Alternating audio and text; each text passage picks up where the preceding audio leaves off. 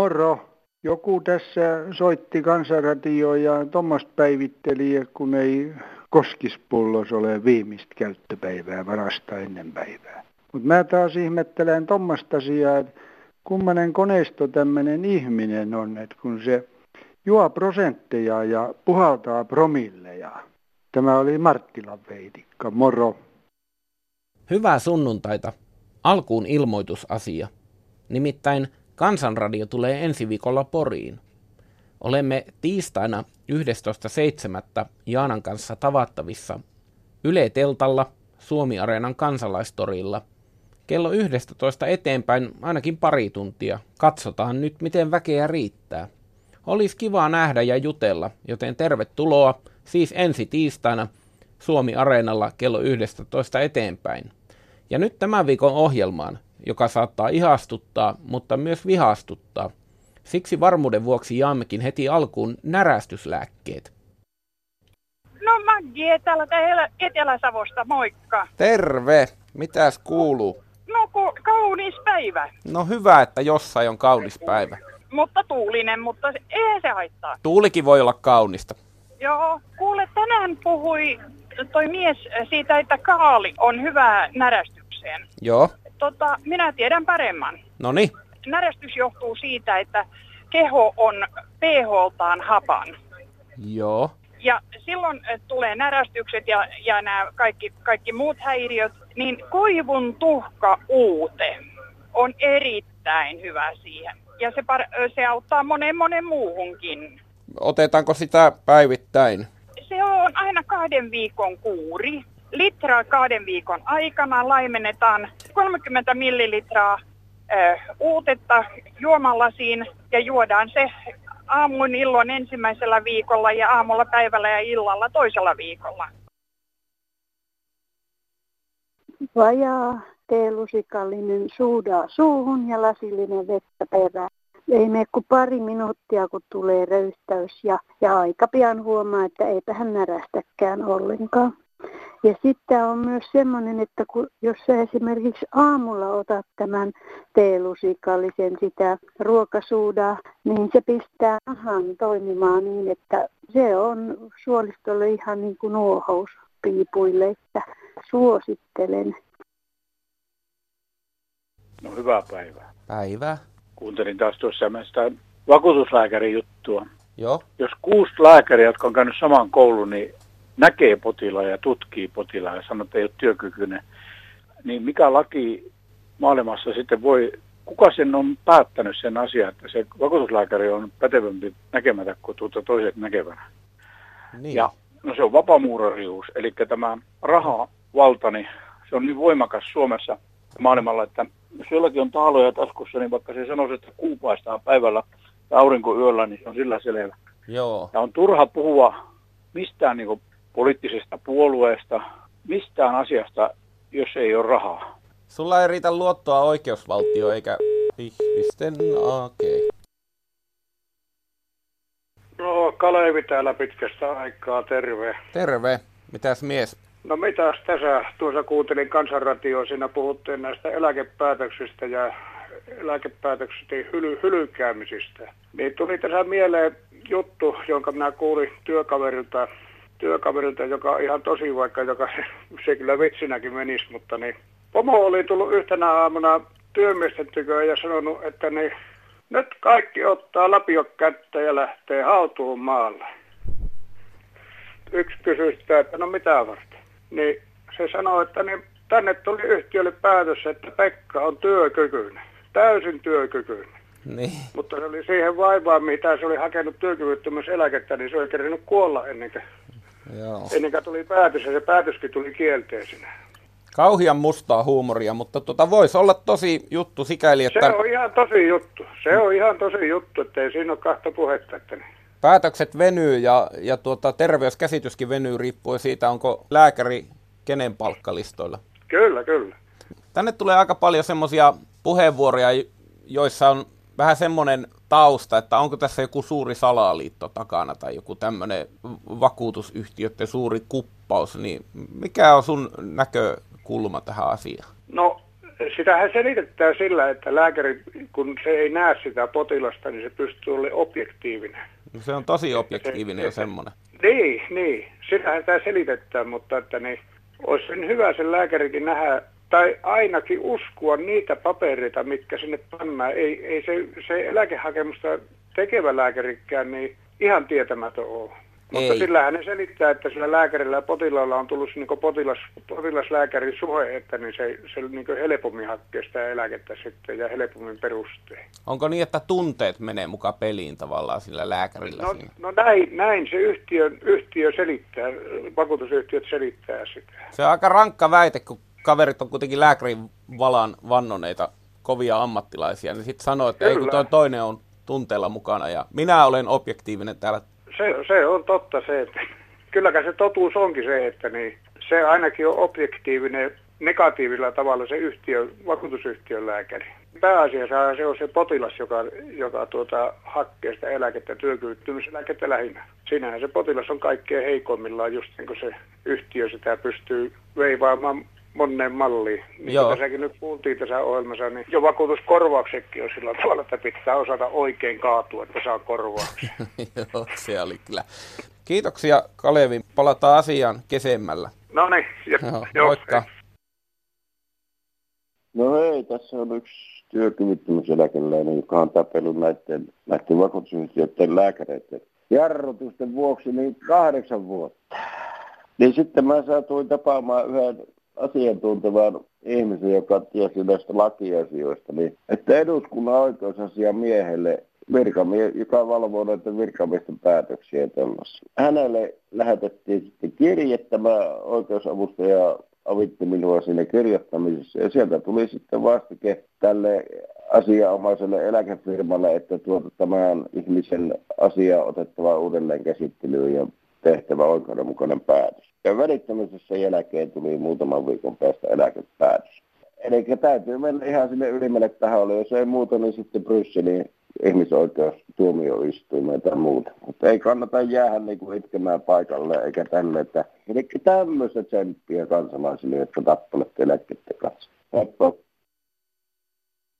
No Eteläpäähän eli Puumalasta tervehdys. Terve. Kuule sellaisesta kuin Kelan toiminnasta, kansaneläkelaitoksen toiminnasta. Eli tämä ei suoranaisesti liity minuun, mutta minun ystävään, niin tota, hän, no nyt on taistelu voitettu, mutta hän haki tota, toimeentulotukena silmälaseja, kun on tosi vaikeasti ää, likinäköinen.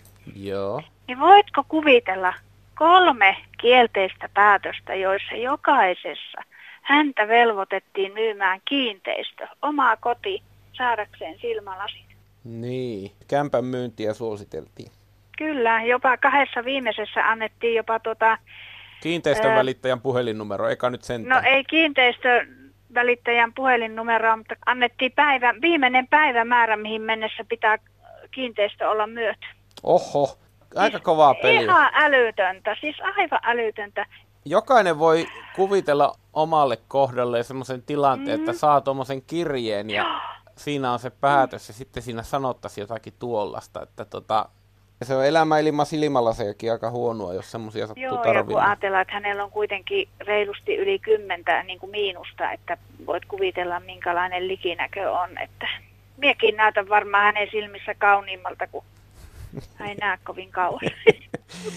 Jotakin hyvääkin tässä tilanteessa sitten on. Tuota, sanoitko, että asia on kuitenkin ratkennut jo paremmin No päin? on nyt, on peräti neljäs päätös, kun tuli, niin sitten tota, tuota, tuota, se on myönteinen. Ja Joo. minä laitoin jopa Elli Aaltoselle sähköpostia, niin hän on tosi eh, empaattisen ja semmoisen ihanan tuntunen, että hän vastasi jopa minun näihin sähköposteihin, joka ainoa, mitä minä hänelle kirjoitin. Oi, no sehän on ystävällistä. Mm, Hyvää asiakaspalvelua. On, on, on nimen, mutta näillä muilla ei nyt kyllä sitten täällä Kelassa, mikä siellä on, että eikö niillä ole riittävästi korvien välissä vai... Ja siksi toiseksi, kun ajatellaan, että minun ystävällä on siitä kiinteistöstä niin velkaa enemmän kuin laki sallii niin sanotusti, Niin. niin, hänelle, ja tämmöisenä aikana, kun kiinteistöjen hinnatkin on nykyisin mitä ne on, että ihan alakanttiin, niin onko mitään järkeä lähteä myymään? Neljäs kerta Joo. tällä kertaa toden sanoi. Kiitoksia sulle, kun otit yhteyttä ja tuota noin, niin katsotaan löytyykö kohtalotovereita. Selvä, kiitos tosi paljon. Urheilu se on kansan hupi. Siellä sattuu ja tapahtuu. Kilpailumieliset ottavat riskin, haluavat huipulle. Sattuu tapaturmia ihan väistämättä.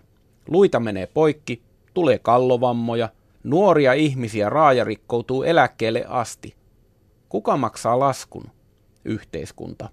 Kaikki me maksamme siitä huvista. Joku väittää siellä, että onhan vakuutukset, mutta vakuutuksetkin joku maksaa. Ei niitä mistään taivaasta tipahda. Urheilijat ovat yhteiskunnan erityissuojeluksessa. Heistä pidetään erityistä huolta ja heitä kiillotetaan kansakunnan esikuviksi. Mutta hekin ovat vain ihmisiä ja maksavat meille paljon. Irja Häkkinen. Kansan radiossa eräs soittaja oli huolissaan, kun ei oikein ole paikkaa, mihin pyöräkelkkansa voisi kiinnittää, että sitä ei varastettaisi. Minä annan sellaisen neuvon, että kiinnittää vapaana olevaan ostoskärryyn pyöräkelkan, niin eiköhän se siinä pysy kaupassa käynnin ajan. Timppa täältä Porvoon saaristosta, morjes. Terve.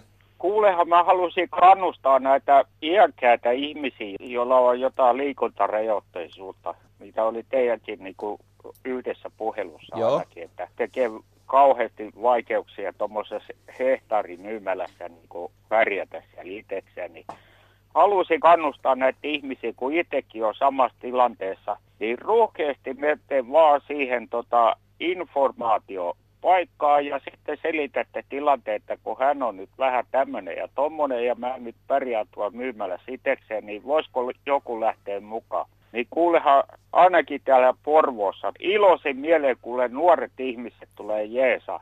He, he pakkaa kaikki tavarat ja kun meikäläinenkin asuu täällä saaristossa, niin mun pitää ostaa ainakin kuukauden kamat kerralla. Niin se on kaksi kärryllistä tulee täyteen niin he pakkaa kaiken ja sitten kuljettaa vielä autoon lisät. Ei sentään souda saareen asti.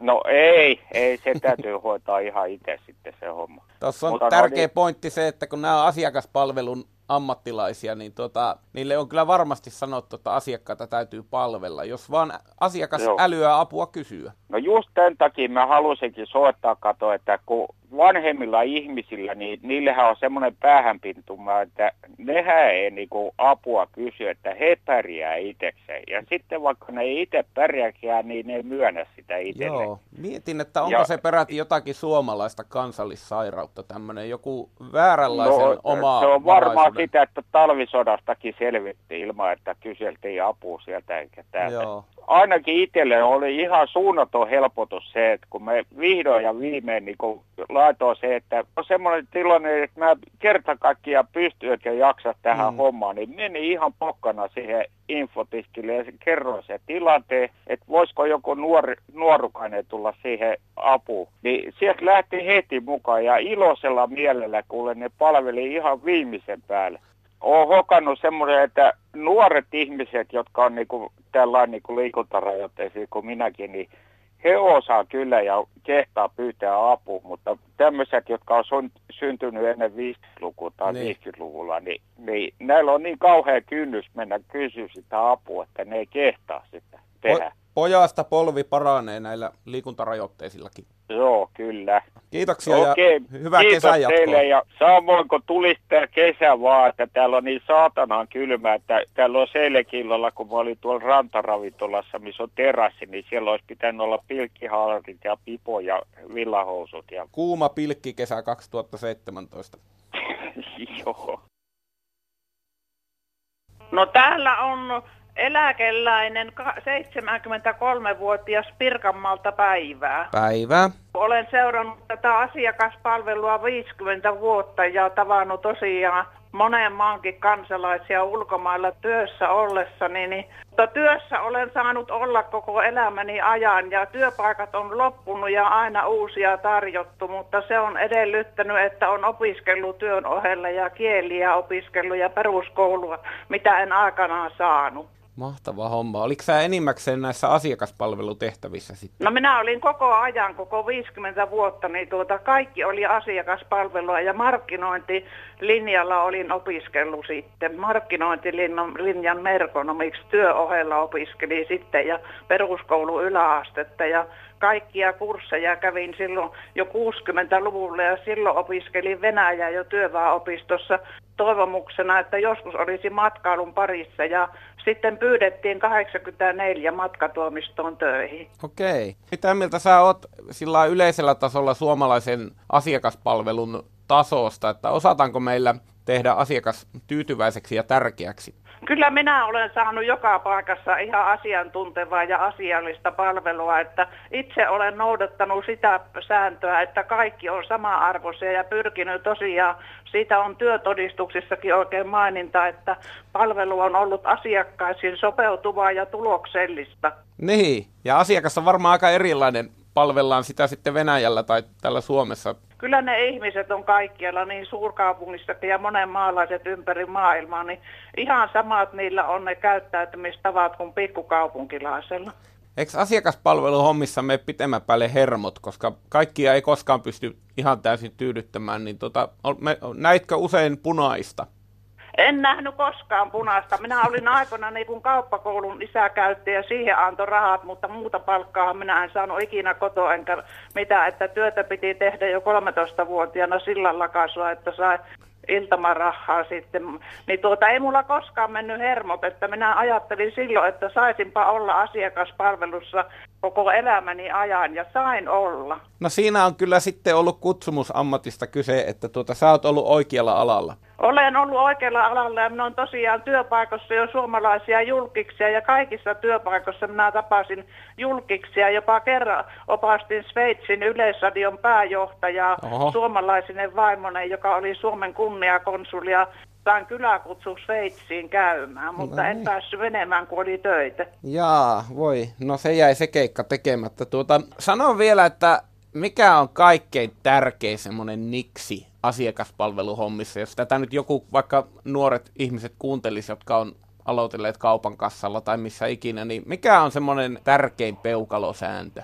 Kyllä se on niin, että tuota, aina pitää olla kohtelias ja ystävällinen ja hymyillä ja myötämielinen ja siihen asiakasta rakastaa niin kuin myönteistä palautetta yrittää tai palvelua yrittää antaa ja täyttää ne tosiaan ne asiakkaan toiveet, vaikka ne olisi miten, että, että kyllähän niitä on semmoisiakin, mitä ei voi täyttää, mutta suurimmassa määrin niitä pystyy kyllä täyttämään. Ihanaa. Kuuntelehan joku sunnuntai, sieltä saattaa sinunkin ääni kuulua. Joo, saa se tullakin kyllä. Palataan asiaan. Hyvä, hei Heippa. hei. No Kemistä harsoittaa hyvää päivää olen eläkkeellä oleva vaari tässä ja ollut yhteiskunnan hommissa mukana ja politiikassa ja kaikissa. Ja erilaisissa lautakunnissa näissä nyt seuraa hyvin tarkasti näitä eduskunnan ommeleita ja näitä Suomen politiikkaa.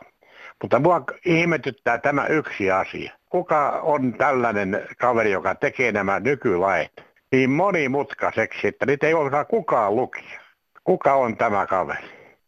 Miksi ei osata kirjoittaa suomen kielellä, nimenomaan selko suomen kielellä lait sillä lailla, että jokainen niistä ymmärtää.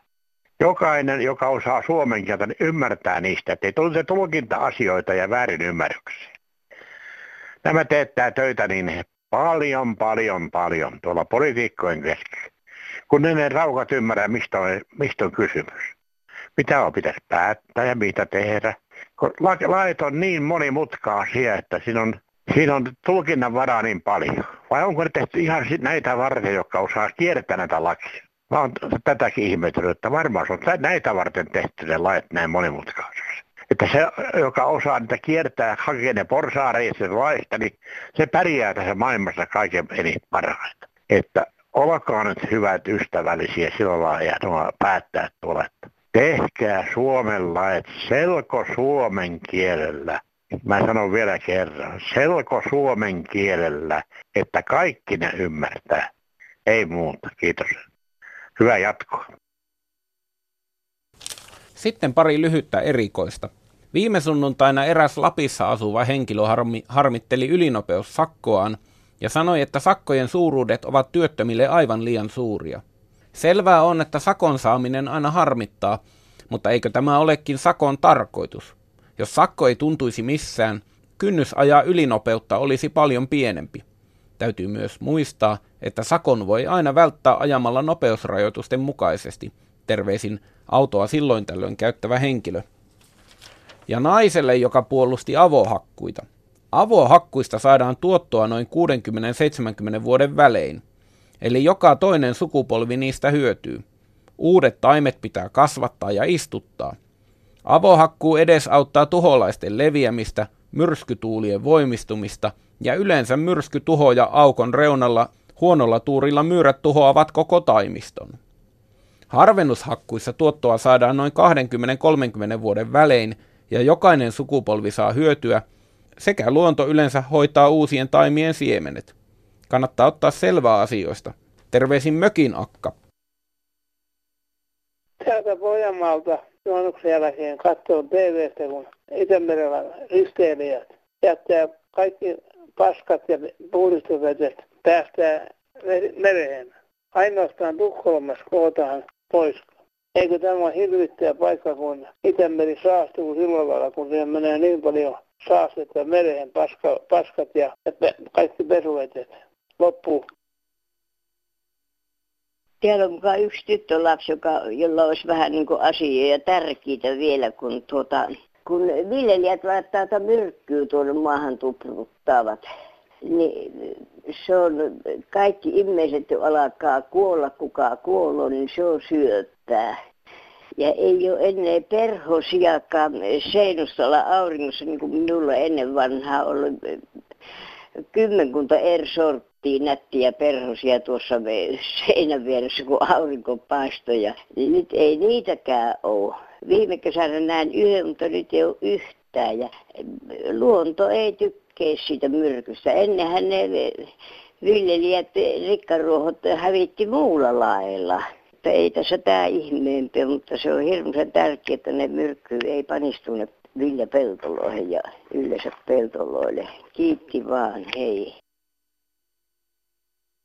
No, Rutinov täällä morjens. Terve. Alkuviikosta maanantaina tai tiistaina oli, oli uutisissa tämmöistä hyödyllistäkin tietoa semmoista, että Suomesta on löydetty tämmöistä, mä muistan mikä se metalli nyt oli, niin semmoinen esiintymä, minkä arvoksi arvioitiin 34 miljardia saattaisi olla sen Oho. esiintymän arvo. Niin nyt on tilanne semmoinen, että Suomessahan tämä kaivoslaki on semmoinen, että tänne kuka vaan tulee joku australialainen lyö tolpan nurkkaan sanoo, että tämä on nyt mulle vallat. Ja sitten tota, niin tässä, tähän, tästä on hyvä esimerkki nämä Suomen kultakaivokset, jotka on kaikki muilla kuin suomalaisia.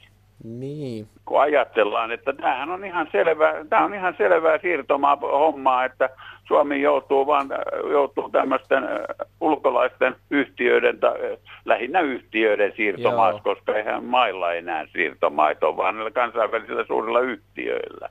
Sä tarkoitat tätä Scandium-esiintymää, joka on tuolla Rautalammilla. Joo, justi, joo. Ja jos siellä nyt, no sanotaan nyt vaikka olisi vain tämä 1,34 miljardin esiintymä, niin onhan se, onhan se aivan älytöntä päästä se jollekin ulkolaisille.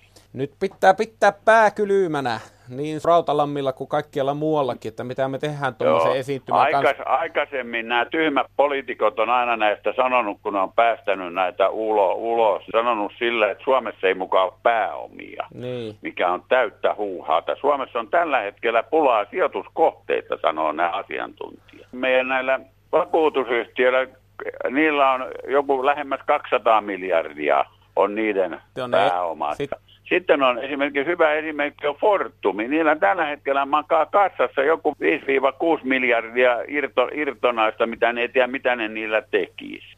Mä oon joskus kuullut, että Suoma, Suomesta puuttuu esimerkiksi Ruotsiin verrattuna niin tämmöinen omistamisen kulttuuri. Niin kuin, että, Ilmeisesti, joo. Eli kyse ei ole pelkästään siitä, että onko, onko pääomaa vai ei, vaan siitä, että kun kun saadaan jotain isoa luotua, niin sitten on, kun ei osata omistaa, mitä se omistaminen pitkällä tähtäimellä on, niin sitten se houkutus myydä se markkinoille ja tavallaan äkkirikastua sillä, no, niin se kasvaa. No joo, si- kyllä mä tykkäsin siitä ajasta, kun oli näitä tämmöisiä vanhoja perheyhtiöitä, oli ja näitä, näitä patrulli, patruunayhtiöitä, niin ne oli huomattavasti parempia ja inhimillisempiä kuin yksikään tämmöinen globaali firma tulee koskaan olemaan. Mutta aika entinen ei koskaan palaa ja patruunat on ja ne, kaikki ne jo tuolla veroja ja kaikkea tämmöistä ja muuta. Että, ja tässä on pahinta, että tämä sama ilmiö on nyt tätähän väkisi yritetään tunkea tuolle sotealalle, missä se on kaikista vaarallisin. Niin, siinä leikitään jo ihmisten Siinä ihmisten hengillä jo, että... Joo, hei, kiitoksia. Päästetäänpä että muutkin ääneen, mutta... Päästetään, joo. Tässä kata, hei. Sille henkilölle, joka sanoi, että sai traumoja heinäpellolta lapsena ja muutti kaupunkiin ja siellä oli hieno elämä, niin mulla on kyllä ihan päinvastaiset kokemukset. Muistan lapsuudesta, kun sai olla heinäpellolla, luota niitä pellon ojia, sai laittaa heinää seipäälle. Sain sitten jo vähän vanhempana ajaa hevosella, semmoisella härvälillä, heinäharavalla. Ja se oli aivan upeeta. Mamma toi kahvia sinne heinäpellon laidalle ja sitä juotiin sitten. Sitten siellä, siellä oli hienot kesäpäivät aivan erilaisia kuin nytten, mutta itselle ei ole todellakaan jäänyt mitään raumoja, että on maalla elänyt koko ikäni melkein ja toimistotöissä kuitenkin 42 vuotta, mutta tämä maalaistyö, maalaiselämä on jotenkin vaan niin upeata ja semmoista, että se on antanut voimaa tähän eläkepäiviin asti, että älä murehdi kuule sinä ihminen, joka oot saanut traumoja. Kyllä maalaiselämästä löytyy paljon muuta kuin traumoja. Ihanaa kesää jatkoa kaikille kuuntelijoille. Moikka. No heitsan. Tässä kuule oli pakko ottaa tämä puhelin käteen, kun tässä on viikko mietitty näitä asioita, että kun siellä yksi oliko vanhempi ihminen sanoi, että pitäisi muuttaa maalle, että siellä on raitista ilmaa ja siellä on kaikkea. Mutta pitää kyllä sanoa, että voi luoja sitä kateutta, kun muutat sinne maalle ja rupeat raivaamaan ja teet vähän itsellesi alaa sinne. Kyllä kateutta riittää. Että tämmöistä, muuttakaa maalle. Hei hei. Joo, Haapavelta päivää.